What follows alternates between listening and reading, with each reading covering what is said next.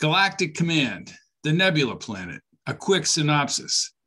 Oh, God, not another author writing his or her spectacular version of a Starship series. Fitton, Robert P. here. I'm making no such claim.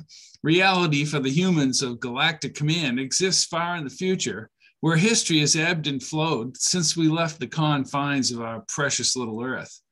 There are more months of the year with different names because as time progresses, things change. Humanity has populated the Milky Way, and as a result of time and evolution, variations of the human species abound. But here's the key that defies every cinematic production since E.T., the extraterrestrial. After a thousand years of searching and listening, a truly alien form of life has never been found. The nebula planet is not a nebula, but a remote planet overlooking a stunning nebula. Behind me is the Rosette Nebula, 100 light years across and some 5,000 light years away from Earth, located in the constellation of the Unicorn. Let's take a CAT scan of this phantasm.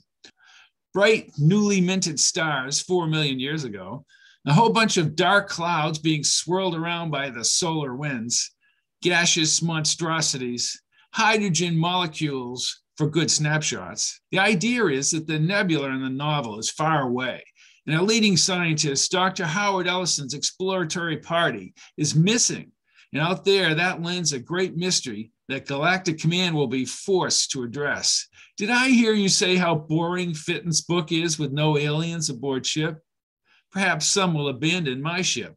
Goodbye. Let me bring you aboard Explorer Spaceship ESS 14. I drew a six foot model of the ship before I began writing Galactic Command. The power to move the ship beyond the speed of light is found in the Eldridge coils, Ronald Eldridge, inventor, which bend space like an elastic, thrusting the ship forward. Frank Muldoon is the ship's engineer and responsible for the coil. So is the mover that extends the length of the ship and travels at a steady pace to the locus, the nexus of control of the ESS vessels. Officers' cabins are directly below the locus, and the other quarters are located along the length of the ship. Before I bring Commander Ross into the narrative, let me introduce Polonus, artificially constructed intelligence that permeates the ship and the ancillary vessels and communication devices. Frank Muldoon is notoriously annoyed with Polonus, especially when the computer is right. Anyone who is familiar with Star Trek, the original series, knows how important it is to have interaction between the crew. It makes the series buzz. Commander Ross is strong, decisive, and capable. His father still works as an intelligence officer. By Ross's side on the locus is the affable but highly trained Hugh Lindy Lindsay, his first officer. Lindy is unflinchingly loyal to Ross. The ship's chief medical officer, Dr. Mike Pfeiffer, is well known for being able to defeat Commander Ross in self defensive matches. Crutch Kaczynski oversees the security on the vessel. Along both sides of the center ship are the sky pilot bays, the battle fighters that are used in engagements. Ross's best friend, Craig Dugan, a sky pilot, was killed in the Antarian War. And speaking of Antarians, you can't trust them. They are compact, muscular human offshoots who were just defeated by Ross in the Battle of Marigold. There is a command hierarchy structure complete with admirals, commanders, first and second rank officers. It is Admiral Ebert who sends a security team to haul Ross and Lindy out of a pit bar on the mothership. Despite the protest, they are placed in a secure cell with a force field orders are given to travel to deep, deep space to find Dr. Ellison and the expedition party. Accompanying Ross on the voyage is an old friend, a reporter, also called a bender.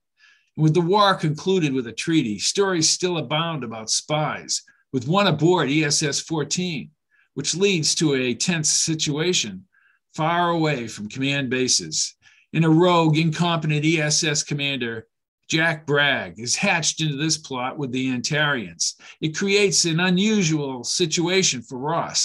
As the tragic situation develops aboard ship, they close in on the nebula planet, with the nebula itself filling the sky.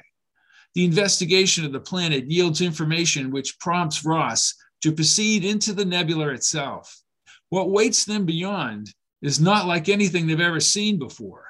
They do find Ellison and the others and experience the genius of Ellison as he constructs unimaginable ways to navigate through space.